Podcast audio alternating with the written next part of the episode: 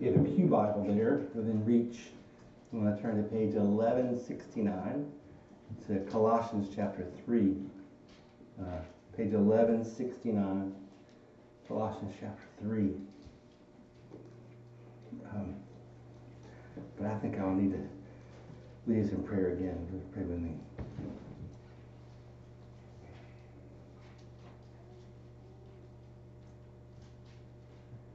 Father, you have raised up your Son, and you have raised up, to our utter surprise, profound hope. We are not only longing for, but we are looking for the healing of all things.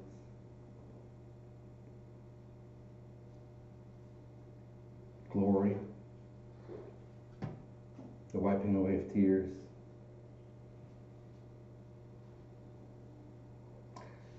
Comfort and robust liberty in your presence.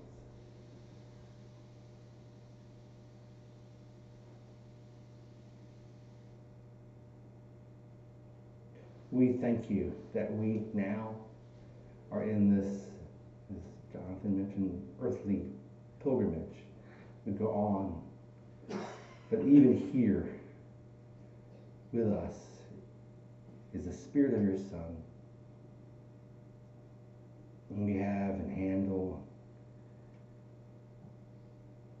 share these heavenly things. Lord, please do this with us, equip us for this.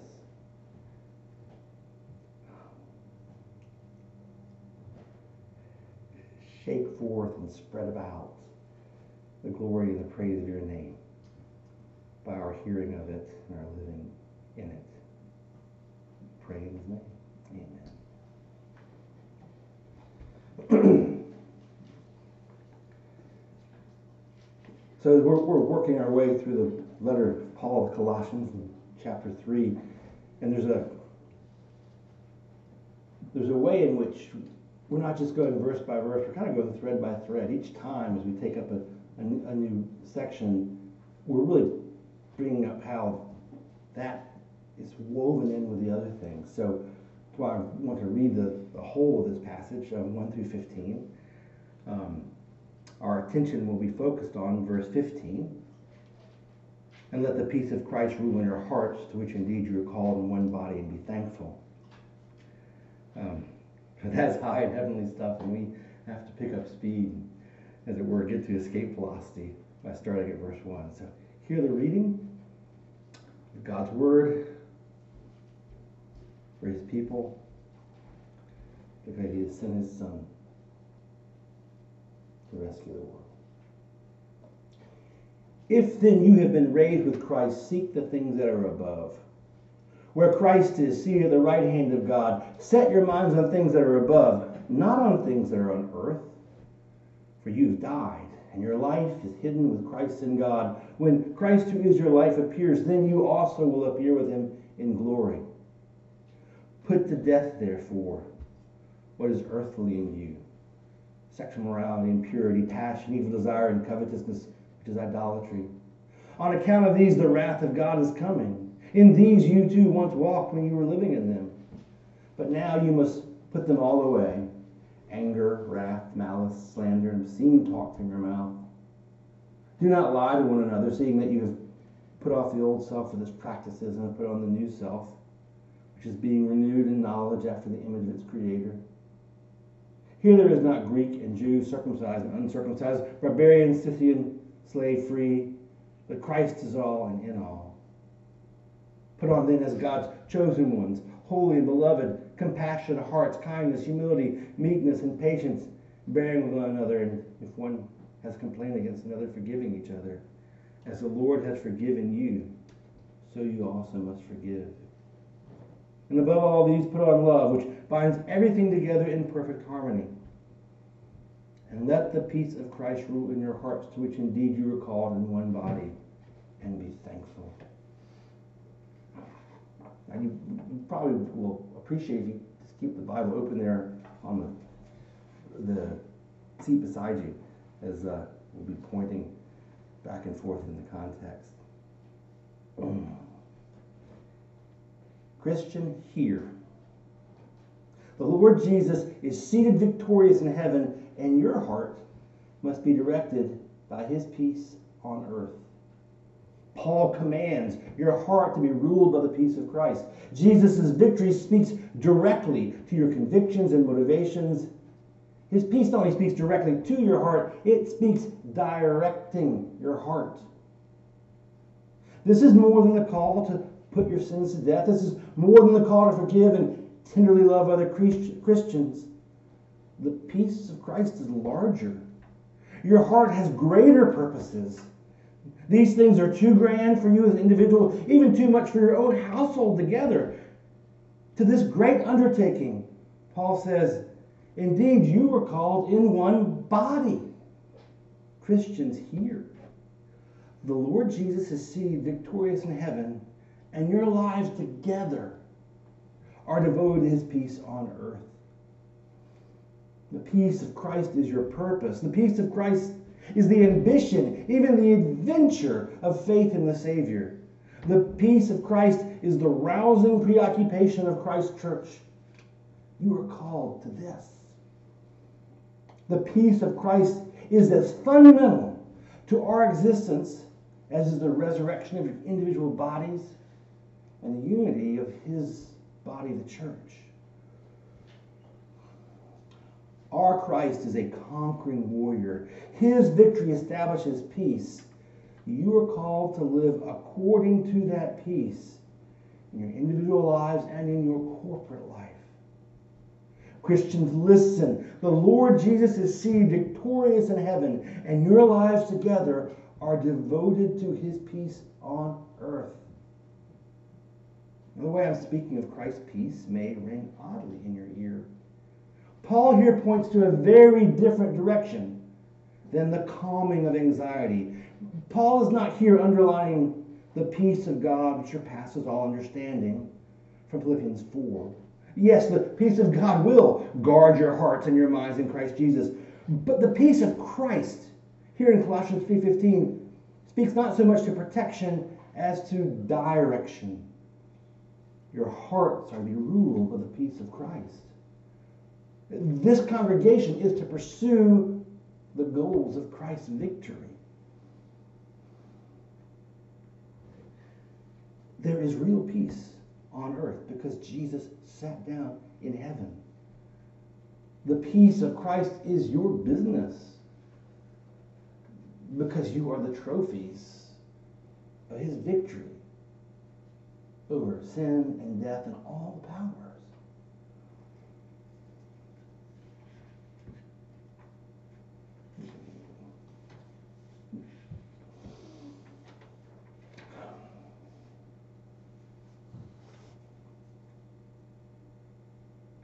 Here, Colossians 3.15, Paul commands, hear it again.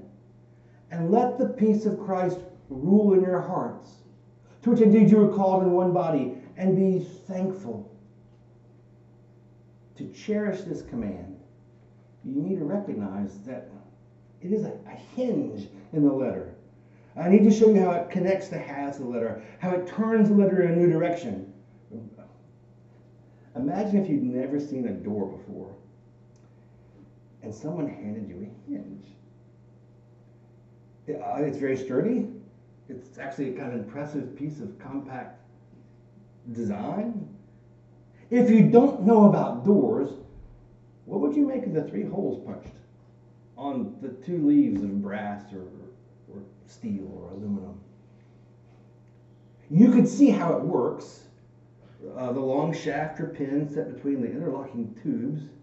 You see how it works, how it moves. But if you don't know what a door is, then you really have no idea what it does. How does the peace of Christ work? How does it move your heart? What does this command do to you? Here is my summary. The Holy Spirit calls you to live by faith in Christ with royal ambitions and the loyalty of a thankful subject. This is what this command does. The Holy Spirit calls you to live by faith in Christ with royal ambitions and the loyalty of a thankful subject. First, this command is in fact a call to live by faith. In chapter 1 of the letter, Paul expresses his confidence about God's work in the Colossian church. In chapter 2, he debunked the empty deception of trying to be a good enough Christian. In chapter 3, he is summarizing the good life of faith in Christ. As we've seen before, as we've spoken with our own lips, even today, as God called us, Paul uses Psalm 110 to exhort you to live by faith in Christ. According to Psalm 110, the resurrected Jesus is seated at God the Father's right hand as both a victorious king and a perfect priest. And Paul says to you, You have been raised with Christ. Seek the things that are above. Where Christ is, seated at the right hand of God. Set your minds on things that are above, not on things that are on earth. Set your mind on the resurrected Christ. So in verse 5, Paul commands you to, therefore, put your sins to death. Because in verses 9 and 10, you have put on the new man. His resurrection brings to you a new humanity, like life from the dead. Set your mind on the Christ who is a priest. In verse 12, Paul repeats that word therefore, which the ESV translates with then.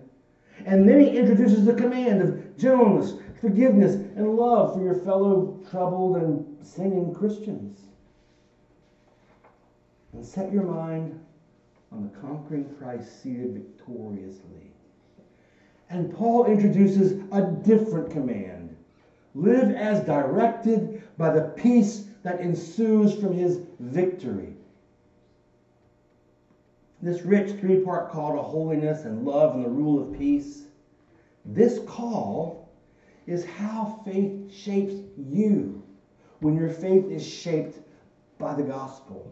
These commands are not about knowing the right things and what you must do. These commands are about knowing Christ and what he has done and continues to do for you. You're not called to imitate the goodness of Jesus. You imitate how Jesus is good towards you. Let the peace of Christ rule in your hearts, cause you to trust in the Jesus who sits in heaven and works on the earth by his Spirit coming to faith and living by faith are the same faith. All you need is in Him. And you receive it all by needing and relying on Him. Set your mind His kingly office and royal accomplishment, and His peace will rule you. And His peace is a royal accomplishment See how Paul's three sections expand? Uh, your sin, then the sin of other Christians, then what would be third? What would be next? He speaks of your body, then the body of Christ. Well, what would come next? What would be third? The first section carefully grounds sin in your heart. It's acutely personal. And the second section, it piles up details on how other Christians are difficult. How you meet that. It's explicitly interpersonal. Christ is seated at the right hand as King of you, of the church. Then what comes next? When Paul says, and above all of these, put on love, which binds everything together in perfect harmony, what would top that? What is the point? of this third section of exhortation personal, interpersonal, royal. The point of the second command is simple live by faith in Christ with royal ambitions. The peace of Christ rouses your ambition. Your wonderful king has won the war, and you want to see his peace extended and enjoyed. You want the goals of his bloody warfare accomplished, embellished, celebrated. He is won, and now he is wielding his power. What is he doing as Lord of all things? He is bringing peace. His promises are fulfilled in peace. His commands don't bring tyranny and terror, he brings peace. When God brought Noah out of the ark, he commanded him, be fruitful and multiply. When he delivered Israel from bondage and conquered Canaan, he gave them a land of milk and honey and commanded annual feasts. When he rose from the dead and sat at the right hand, he poured out his Holy Spirit on the church. What is your delight as a Christian? Colossians 1 13 to 14. He has delivered us from the domain of darkness and transferred us to the kingdom of his beloved Son, in whom we have redemption and forgiveness of sins. How narrow or vast should be the kingdom for your Jesus? Colossians 1 19, 20. For in him all the fullness of God was pleased to dwell, and through him to reconcile to himself all things, whether on earth or in heaven, making peace by the blood of his cross. Should sin and folly and organized ugliness persist in any place that's under your hand or in your arm's reach by his providence? Colossians 2:15. God disarmed the rulers and authorities and put them to open shame by triumphing over them in Christ. Here is your royal ambition. As you delight in his victory, you want to obey all the direction and counsel and opportunity that comes to you in the peace of Christ. As you find comfort and dignity in his victory, you want to extend his peace.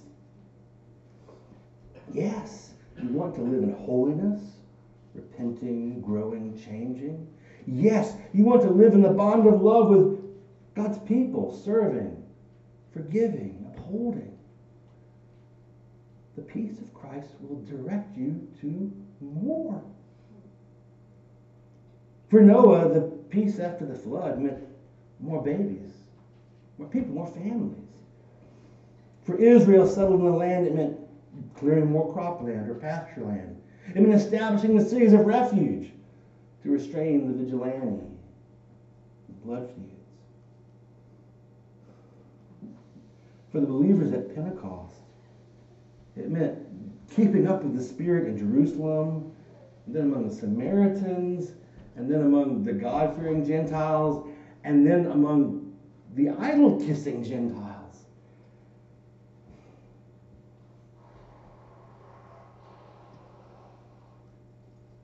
The peace of Christ, his victory, worked out in blessing. It's pretty demanding. It will take you to the midst of all sorts of gifts, wondrous developments of mercy. The rest of Colossians shows you what the peace of Christ means for you, at least in, in a basic example, suggestive way. And it really is quite a catalog. Coming attractions, we'll walk through these things. Marvel and our mouths hang down the ground in weeks to come. But here's what's talked about next. You being a people of word and worship together. That's what the peace of Christ directs you to. You speaking and acting. You. In the name of the Lord Jesus in your workaday, whatever, where I am world. You extending the peace of Christ in your homes and with people you depend on. You paying, excuse me, you praying persistently and watchfully, whatever you might see. And you praying for the spread of the gospel through workers like Paul And, and also, this peace ruling you looks like day in, day out, careful attention to gracious communications with non Christians. Also, it means encouraging your own elders and deacons to be faithful in their work. This is the door that is opened by let the peace of Christ rule in your hearts. You can correctly call this a list of Christian duties, but they are rightly called the activity of royal ambitions, the expectations and desires that come from confidence in this King whose kingdom has redemption and the forgiveness of sins for you, for any. So, yes, this command, call to faith, calls you to royal ambitions with the loyalty of a thankful subject. You are not the king. Um, an elder is not the king. Your session is not the king. They, you individually, you as a congregation, are subject to the king. The Holy Spirit calls you to live by faith in Christ with royal ambitions and the loyalty of a thankful subject. You know, you may have ambitions for Christ's name, but Jesus may say no. Hear this from Paul's second missionary journey, Acts chapter 16. And they traveled through the region of Phrygia and Galatia, having been forbidden by the Holy Spirit to speak the word in Asia. And when they came up to Mysia, they attempted to go into Bithynia, but the Spirit of Jesus did not allow them. It is the peace of Christ. He rules, he decides, sometimes he forbids. You are his subject. This is why the single most significant activity of royal ambition is prayer. We ask, we plead, we put our ambition for his glory in God the Father's ear. Yes, we should look for opportunities. We should be thoughtful, even bold and strategic in words and deeds. But as the subjects of the victorious king, we should most naturally be directed by the peace of Christ into continuing, persistent, earnest prayer. I assure you, and if you think about this, you know this. God's people have been praying for the conversion of the Muslim world for centuries.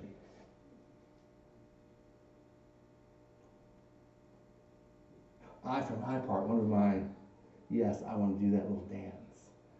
Because I'm looking for the day that the next great systematic theology about the Lord Jesus is written in Arabic. And I have to find some scholar who knows English to give it to me. That only by prayer. But as a subject of this victorious king wanting his peace to overflow, you are heard.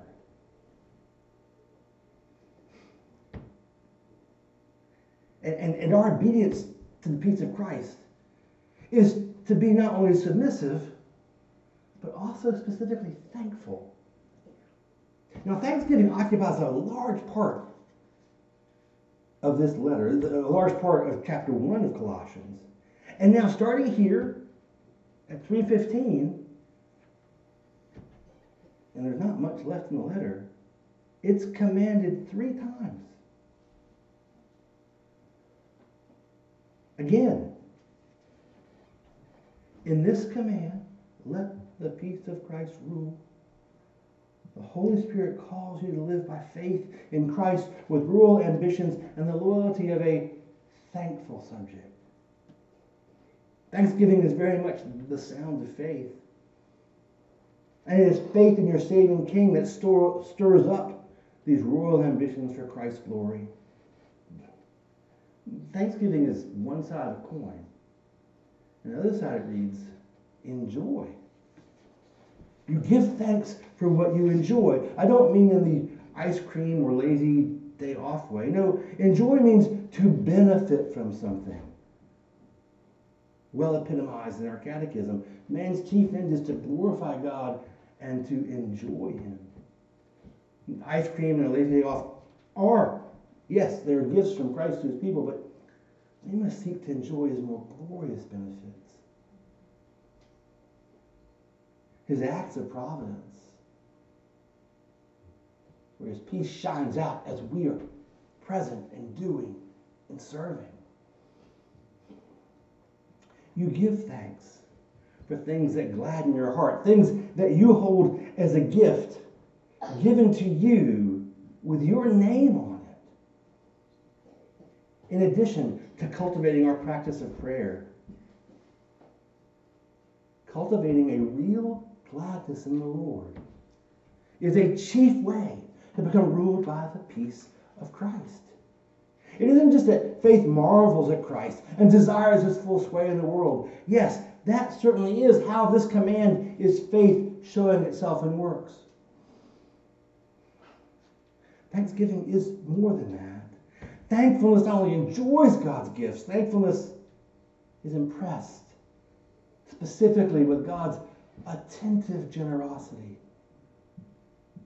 Faith engaged in thanksgiving is better prepared to pray expectantly. It's better prepared to speak and act wisely with outsiders.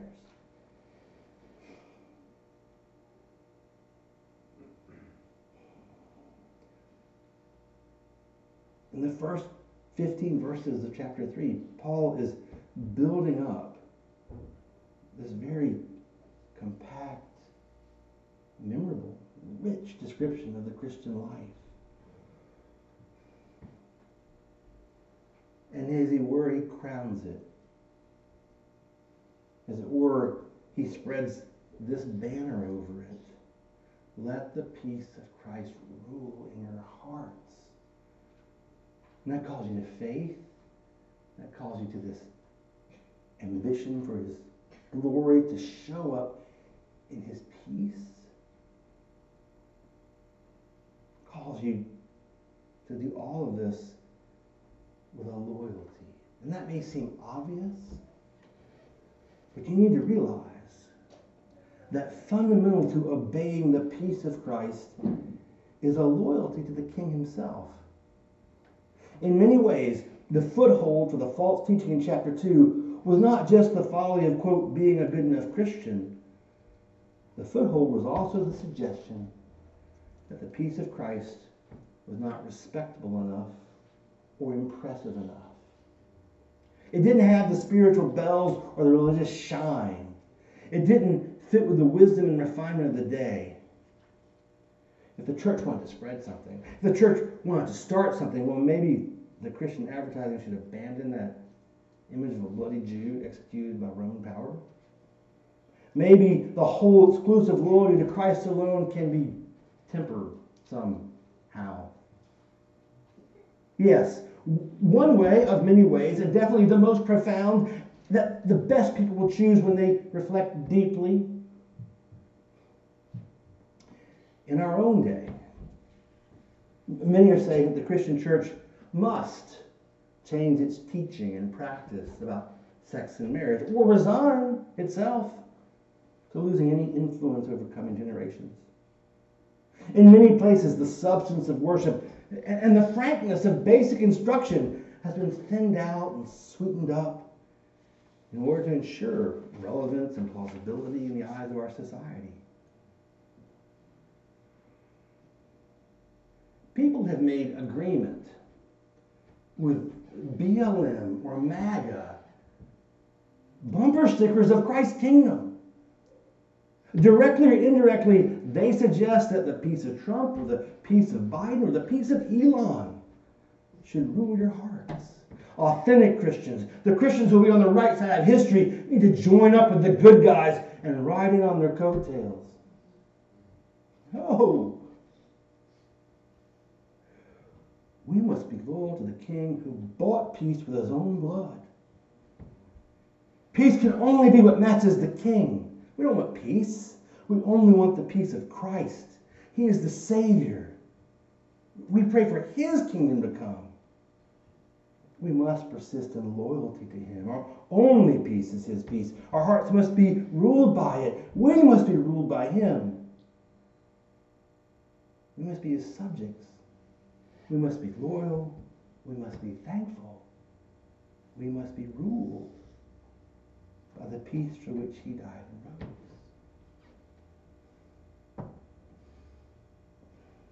Christian, here. The Lord Jesus is seated victorious in heaven, and your heart must be directed by his peace on earth. The extending of that peace is the business of each of you. Let it rule your hearts. You may think of yourself like the widow's two pennies.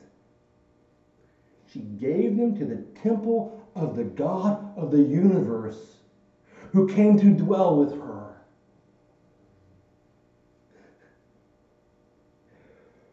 You give your hearts and prayers and days to the victorious King who became like you,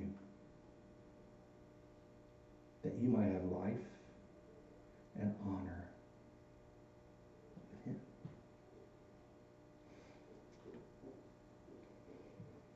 The peace of Christ is to rule your heart as well.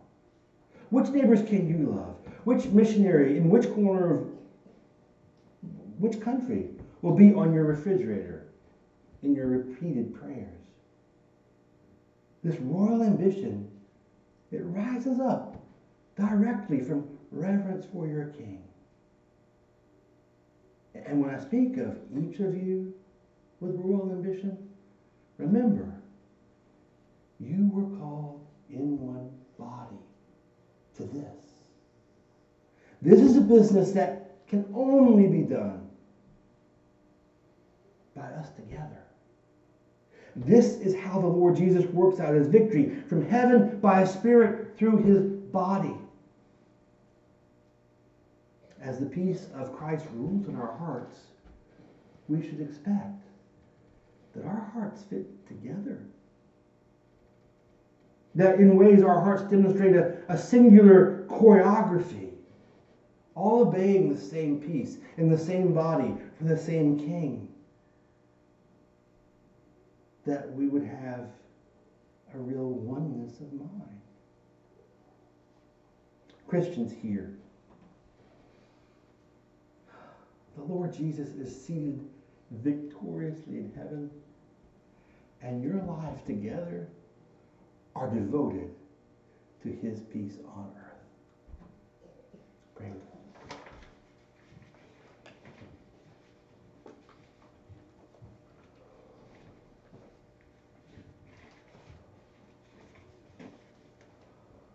Oh Lord,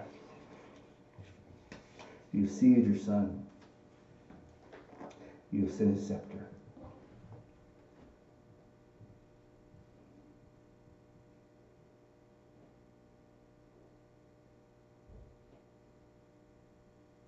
Fulfill your word, and it is the word of your Son.